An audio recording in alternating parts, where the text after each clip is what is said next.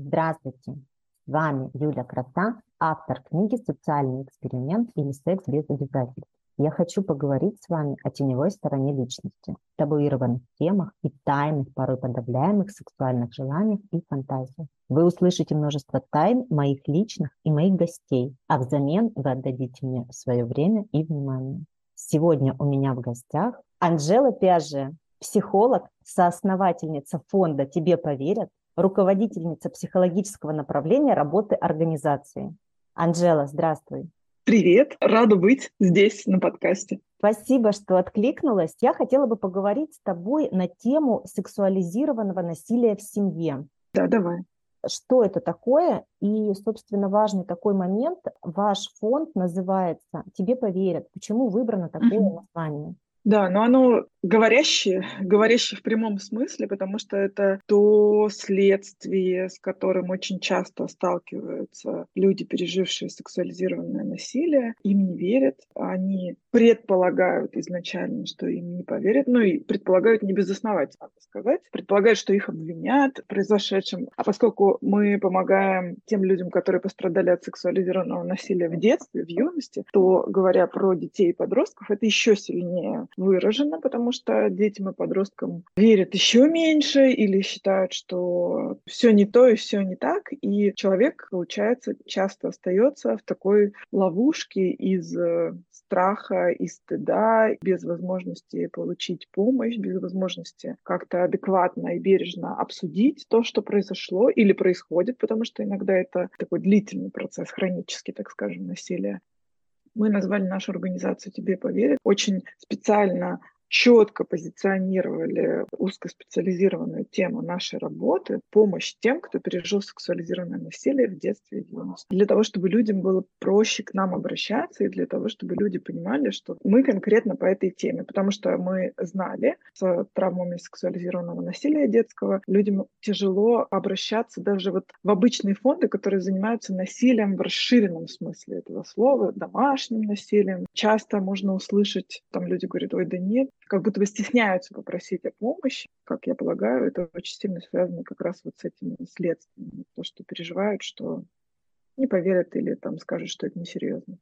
Знаю, фонд занимается сразу двумя направлениями. Первое направление – это дети и подростки, те, кто в моменте столкнулся с сексуализированным насилием дома. Угу. И второе направление – это уже взрослые люди, которые когда-то в детстве пережили это насилие, получили некую травму, которую необходимо проработать, потому что она все равно дает о себе знать эхом. Да актуально, занимает определенное пространство, так скажем, символически внутри человека, внутри мышления человека. Ну, здесь еще отвечая на твой вопрос, что это вообще такое сексуализированное насилие, да, потому что, знаешь, мы параллельно сейчас во время беседы будем как будто бы развеивать некие мифы и какие-то стереотипы, потому что часто, когда говорится про насилие, люди думают, что речь идет только про изнасилование, да. Ну, изнасилование это серьезно, это то, на что следует обращать внимание, то, что прописано в нашей Конституции, Конституции, там, охранных документах, а вот все остальное как будто бы нищетово. Но это не так. То есть сексуализированное насилие — это любые действия, как контактные, так и даже бесконтактные. Да? То есть физические контакты может не происходить при ну, личном общении автора насилия с ребенком, подростком. И сейчас еще такая выделяется большая область обширная, это интернет, где тоже получается бесконтактно совершенно. Может происходить очень серьезные такие факты нарушения границ и преступные действия.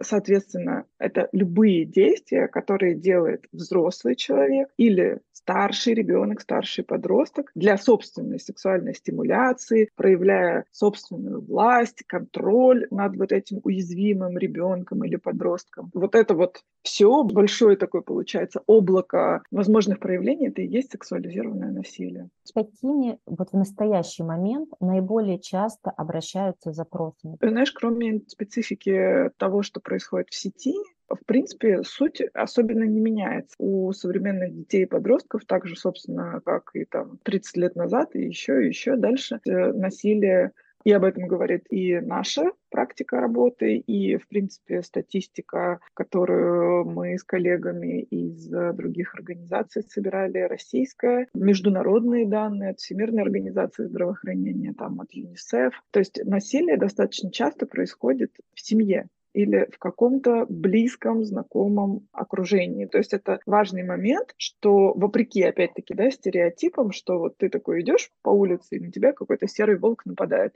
Такое тоже, конечно, бывает, но, увы, часто опасность представляют близкие, знакомые люди, которые имеют, просто говоря, некий такой доступ к ребенку, которых ребенок может знать, быть зависим, да, если это прям родители, дедушки, бабушки, тети, дяди, старшие братья, соседи близкие, или даже любить ребенок может этого человека, да, то здесь еще присоединяются такие эмоциональные сложные дилеммы, в которые попадает ребенок, когда вот такой парадокс, да, осознает, что человек, которого я люблю и который вроде как любит меня и должен меня там, наоборот, защищать и быть гарантом безопасности в этом мире, он делает, кажется, что-то такое, что, очевидно, нельзя делать. Но до ребенка это может доходить совсем-совсем не сразу. И получается, что чаще всего к нам обращаются, если мы говорим про взрослых людей, которые рассказывают о том, что с ними происходило в детстве, в юности, то чаще всего они говорят про свою семью, про разные формы насилия. Так бывает, что сексуализированное насилие не одно фигурирует в жизни ребенка. То есть там еще всегда, конечно же, есть некое эмоциональное насилие, и это иногда бывает, так сказать, специализированной подачи автора насилия, которому нужно применить определенные манипуляции, определенные увещевания, запугивания, что угодно, чтобы как бы вот, так сказать, подобраться к ребенку и заставить ребенка молчать долгие годы, может быть, навсегда. Ну, соответственно, тогда мы разбираемся, да, то есть что для этого взрослого человека сейчас было бы облегчением, решением неких вопросов внутренних, поиском ответов и актуальные моменты взаимоотношений с семьей и с родственниками, и даже с автором насилия уже сейчас во взрослой жизни, и как защитить своих собственных детей вообще, и конкретно от этого родственника в частности. Если мы говорим про детей, про подростков и про их родителей, которые к нам обращаются, да, которые либо точно знают, что ребенок пострадал от насилия, либо предполагают, у них есть некая такая тревога на этот счет. Здесь уже все очень так индивидуально, да, то есть мы проясняем, что творится. И здесь еще тоже такой важный момент, что мы как бы не занимаемся так сказать, дознавательной работой, да, то есть иногда, когда нам пишут, родители, например, письма и говорят о том, что, типа, вот мой ребенок там как-то специфично себя ведет, типа, скажите, было насилие или нет? Мы, конечно же, говорим о том, что мы там психологи, да, а не следственный комитет, то есть мы не можем просто посмотреть на ребенка и сказать, было или нет. У нас и, собственно, задачи такой нет. Но мы можем обсудить все моменты, которые тревожат родителя, для того, чтобы как-то прояснилось в голове, чтобы у родителей, чтобы было более четкое понимание действительно, о чем могут говорить сигналы вербальные вербальное и невербальное от ребенка. И тоже это часто связано с насилием в семье, или же если ребенок пострадал от действий других старших детей, каких-то значимых старших взрослых людей, учителя, воспитатели, тренеры, да, ну, то есть тоже какие-то взрослые, которые входят в круг ребенка и которых ребенок априори слушает по мере того, как ты говоришь, у меня прям роятся в голове вопросы. Давай. Начиная, сотрудничаете ли вы с какими-нибудь э, дознавательными органами, передаете ли вы какие-то дела, угу,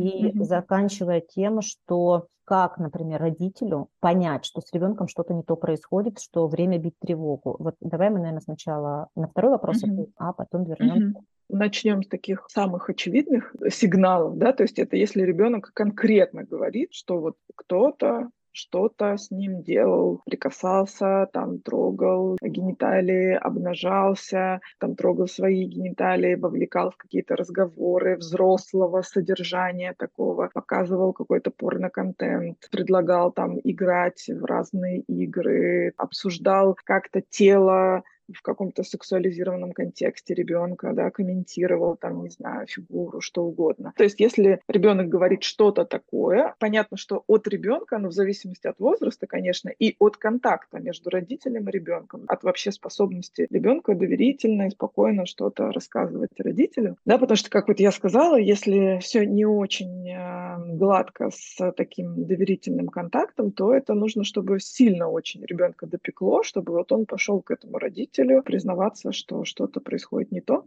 Ну, в общем, если ребенок что-то такое не очень даже связано говорит, или там, допустим, категорически не хочет оставаться с каким-то взрослым или с каким-то старшим ребенком, проводить время, или же наоборот, очень много времени проводит, все время как будто бы стремится проводить время с кем-то, и при этом не может рассказать, что делали, чем занимались, какие-то секреты, тайны появляются. Ребенок не обязательно должен, как сказать, таким страдающим выглядеть, потому что на каких-то начальных этапах, если это не похоже на такое, знаете, хищническое такое нападение, на такую открытую агрессию, то ребенок часто абсолютно убежден, что это такая классная игра, и вообще радуется, что у него такой появился классный друг, с которым они так классно играют. Но как бы при этом ребенок не всегда может объяснить, что мы там делали с Петей, о чем мы там играли. Конечно, если вообще как-то меняется состояние ребенка, был веселый, стал так такой замкнутый, подавленный. Или наоборот, был спокойный стал такой очень возбужденный, расторможенный. Может там достаточно резко поменяться успеваемость в школе, меняется сон. Если речь идет о таких формах насилия, как уже непосредственно изнасилование, да, то там могут быть повреждения тела, которые, в принципе, родитель может заметить, если тем более ребенок маленький, да, и как-то есть еще такие формы контакта с телом, там, типа помочь переодеться, там, помочь помыться, что-то такое. В принципе, спи список достаточно большой, и вот мне здесь важно сказать, что, конечно же, многие пункты из этого списка,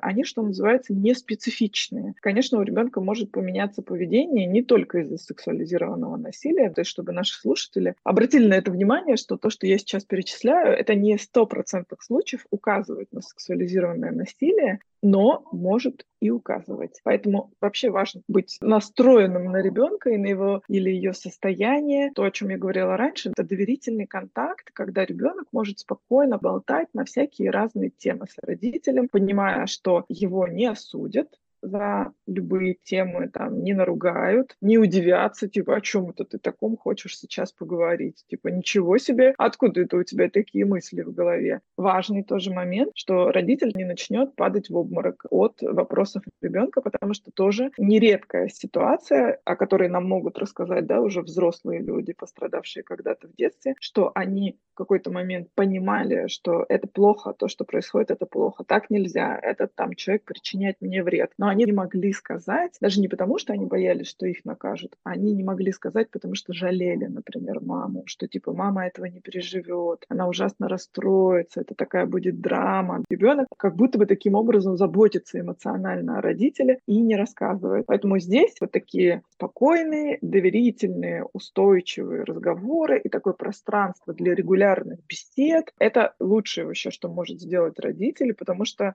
даже на этапе, когда ребенок как бы ничего ничего не понимает, что вот еще происходит, что-то плохое, ребенок может просто выболтать. Ну, так, автоматически, типа, рассказать, типа, а вот мы сегодня там то-то, то-то, а он это, а я то там, а еще кто-то это. У родителя тогда будет возможность ухо навострить и как-то аккуратненько дальше расспросить. Давай возьмем позитивный сценарий. Ребенок приходит к родителю, говорит, вот у меня там беда, не знаю, кто-то меня трогает. Родитель верит ребенку, да, его действия, угу. что он должен сделать в такой ситуации.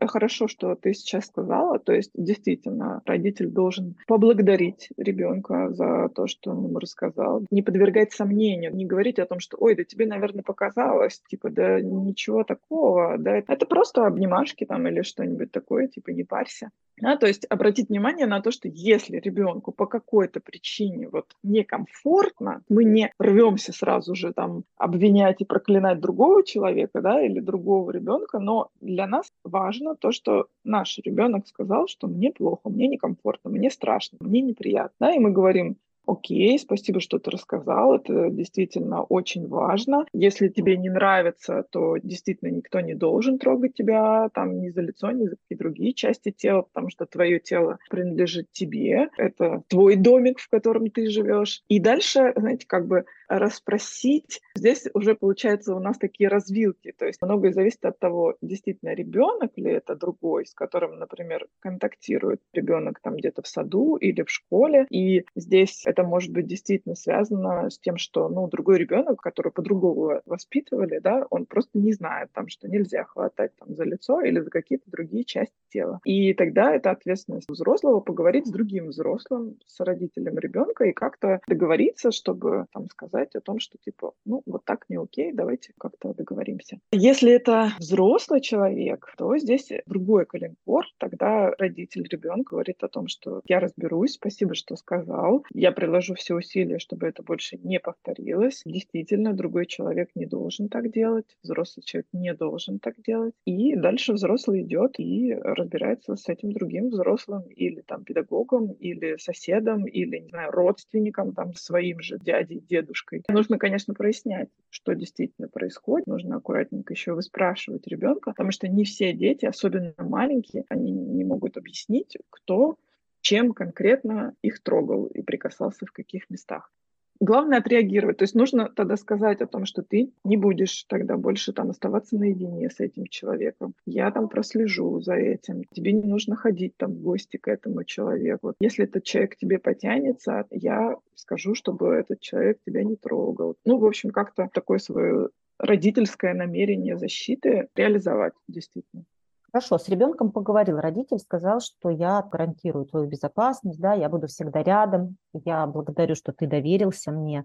Если не хочешь mm-hmm. ходить к этому человеку в гости, там, ну, например, это дедушка, mm-hmm. да, или там, например, да, да, или mm-hmm. дядя, например.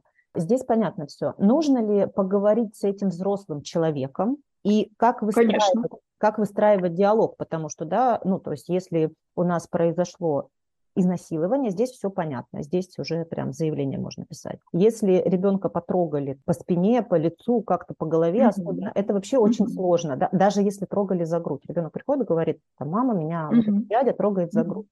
И дядя mm-hmm. говорит, что вы Ну, а дядя говорит, а что такого, господи, да, вот, да так... прям всю жизнь дети у нас тут голенькие бегали по дому без трусов. Я и сам тут голенький без трусов так и бегаю с детства и все такое. То есть ситуации действительно бывают разные, и этот самый дядя или дедушка, они могут быть действительно, ну, просто округлить глаза и сказать, что за сумасшедшая мамаша, типа, что вы тут устраиваете дурдом, но нам не нужно переучивать систему ценностей взрослого человека. Нам нужно применить свои договорные способности и так или иначе, ну, в зависимости от того тоже, какой контакт у этой взрослой мамы или папы с этим дядей или дедушкой, сказать о том, что я прошу тебя там убедительно, или я тебе запрещаю так-то, так-то, так-то, так-то, ну, просто потому что я родитель. Я так сказал, точка, конец сообщения. Это мои правила. Если этот дядя или дедушка, он говорит, мне плевать, ну, значит, контакт прекращается. Сложнее, конечно же, бывает в тех ситуациях, если, условно говоря, эта мама или этот папа, эти родители, они зависимы от этого дедушки. То есть, например, это все происходит там в его доме, где все вместе живут. Но, видите, это, получается, вообще нас уводит в сторону от строго темы сексуализированного насилия, в сторону семейной иерархии и осложненных коммуникаций, когда нечетко границы выставлены или вообще наоборот, они они размыты, сложно диктовать какие-то свои условия человеку, с которыми у тебя там специфические отношения. Да, но я это сейчас подчеркиваю, как бы у меня тоже проносится там миллион каких-то примеров, возможных всяких «но» в голове. Но мне важно здесь сказать, что при этом родитель, даже понимая, что это все дико непросто, и что там, не знаю, мои собственные родители там меня за это проклянут, за то, что я там страшно обидела дедушку и запретила ему раздевать и щекотать внучку, да, от чего она вообще в полном офигении, и от этого дедушки уже шарахается.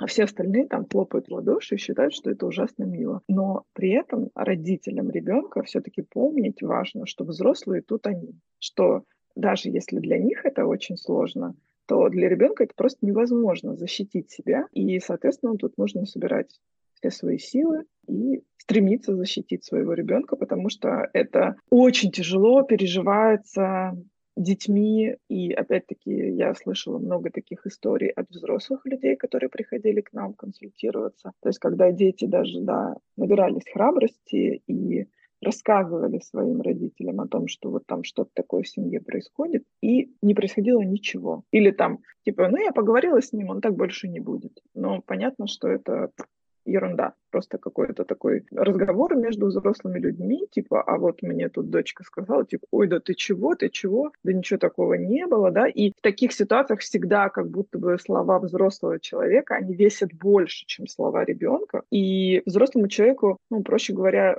очень легко съехать с этой темы, сказать, вообще я ничего плохого не делал. А другому взрослому человеку, который тоже переживает всякие разные сложные чувства, как будто бы очень сильно хочется поверить этой фразе и сказать, да, да, извини, там, может, это какое-то недопонимание, ну вот э, я там тебя попросил, спасибо. И в результате ребенок остается незащищенным и уже больше не просит ни о какой помощи, потому что все, тут как бы крышка захлопнулась, полное отчаяние.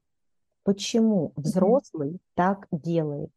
Автор насилия ты имеешь в виду? Я имею в виду родители. Ну, родители. Или лицо, которое выполняет функцию родителя. К нему пришел ребенок, он сказал, что mm-hmm. да, я поговорю и пошел. Это ведь тоже, наверное, какой-то защитный механизм. Потому что тоже очень сильно пугаются родители. Даже родители, которые приходят к нам, я говорю даже, предполагая, что это определенный процент из выборки родителей, которые дошли до нас, которые там что-то гуглили, искали, какие-то слова, сексуализированное насилие, да, собрались с духом, пришли к нам на консультацию. То есть это проактивные родители, настроенные на то, чтобы что-то сделать в защиту своего ребенка. Но даже таким родителям очень-очень страшно. Они находятся в полном смятении. Они не знают, что делать, что вообще с ребенком. Вообще ребенок как когда-нибудь оправиться от такого. Как это произошло в нашей семье? Мы все такие хорошие люди. Я вообще в шоке. Я никогда в жизни не могла бы подумать такого про своего отца, мужа, дядю, брата, кого угодно. Да? Это такой серьезный стресс, что взрослого человека тоже может полностью перекрыть. И вот очень хочется схватиться за спасительную мысль, что все не так страшно, что вот тут можно как-то один раз поговорить, и все будет хорошо. Плюс ко всему, у этого взрослого родителя, у самого может быть специфическая травматика, как связанная с сексуализированным насилием, так и нет, что тоже может э, давать такой фон. Ну, типа, это неизбежное зло, с этим ничего не поделаешь. Вот это вот ощущение такого бессилия специфического, что все девочки с таким сталкиваются, я тоже с таким сталкивалась. Надо просто забыть, жить, надо просто жить дальше, надо не ворошить прошлое, надо перевернуть эту страницу. То есть мама сама, к сожалению, может находиться во власти таких представлений. Наверное, есть еще процент родителей, которые действительно безразличны к состоянию своего ребенка, не испытывают к нему эмпатии или даже наоборот жестоко сами склонны с ним или с ней обращаться. Но мне представляется, что процент таких родителей меньше, нежели чем процент родителей, которые вот пугаются теряются, ничего не знают о том, что можно сделать в такой ситуации. Скорее предполагают, что это нужно, ну, как фатум такой переживать, как землетрясение, что вот оно все случилось, и все, ничего тут не поделаешь уже с этим. Надо теперь жить и страдать. Взрослые тоже люди со своими системами внутренними, защитными. Да, им, видимо, тоже нужна помощь в такой ситуации. Да. Вы отказываете да. ее? Да, конечно. И, собственно, на это направлена наша вот консультативная родительская поддержка, потому что мы знаем как раз, что когда к нам прибегают родители, такими выпученными глазами родители часто думают, и вообще наверное, люди, в принципе, часто думают, что в первую очередь нужно вот там хватать этого ребенка, сажать его на стульчик психологу, и пусть психолог там применяет к нему всю мощь э, специфических техник для того, чтобы как-то реабилитировать. Но поскольку ребенок, особенно если речь идет про маленьких детей, да, не про подростков, не про старших подростков, он очень сильно зависит от состояния родителя и от эмоционального состояния родителя, и он как бы впитывает ту картину мира, которую транслирует тоже вербально или невербально родитель. То здесь в первую очередь нужно на стульчик посадить родителя и хорошенечко поговорить. Здесь нету ничего волшебного, ничего фантастического. То есть это все на самом деле связано с психообразованием. Нужно хорошо поговорить с родителями, типа, что произошло, почему это происходит, как-то прояснить, да, еще дополнительно сюда идут юридические консультации, какие намерения есть у родителя по части взаимоотношений с правоохранительными органами, какие есть ресурсы в семье, там, если это, например, мама, и она узнает что-то про своего мужа, там, родного отца ребенка или отчима ребенка, то есть это же ставит перед ней ряд остро актуальных задач. Ей нужно уходить от этого мужчины, ей нужно разводиться. А если у нее такая возможность, а если у нее деньги, экономически ли она независимая, если у нее жилплощадь, примет ли ее кто-то. Бракоразводный процесс — это все очень тяжело, суды. Да? И здесь нужна, получается, не только психологическая работа, это такая, по сути, социальная кризисная консультация, которая направлена на то, чтобы дать человеку объемы нужной информации, и после этого тревога и страх снижаются, потому что появляется какая-то структура в голове, что типа вот так, можно вот так, можно вот это, вот здесь мне нужно для этого то, все, третье, десятое. И, как правило, родители становятся гораздо спокойнее, гораздо собраннее взрослыми, да, становятся уже как раз тоже не испуганными детьми, а взрослыми. Вернемся к моему вопросу. Сотрудничает ли фонд, тебе поверят, с правоохранительными органами и как это происходит? Сотрудничество, как могли бы сотрудничать государственные какие-то инстанции, да, которые постоянно обмениваются там документооборотом или что-то еще, так мы не сотрудничаем. Но у нас есть юридические консультации. Наша юристка в полной мере консультирует и проясняет для тех родителей, которые хотят дать делу ход что нужно сделать. Наши специалистки, психологини, если это требуется по запросу Следственного комитета, если дело запущено, они дают э, свои показания. По необходимости сотрудничаем, да, с хорошими результатами, что тоже важно для нас очень.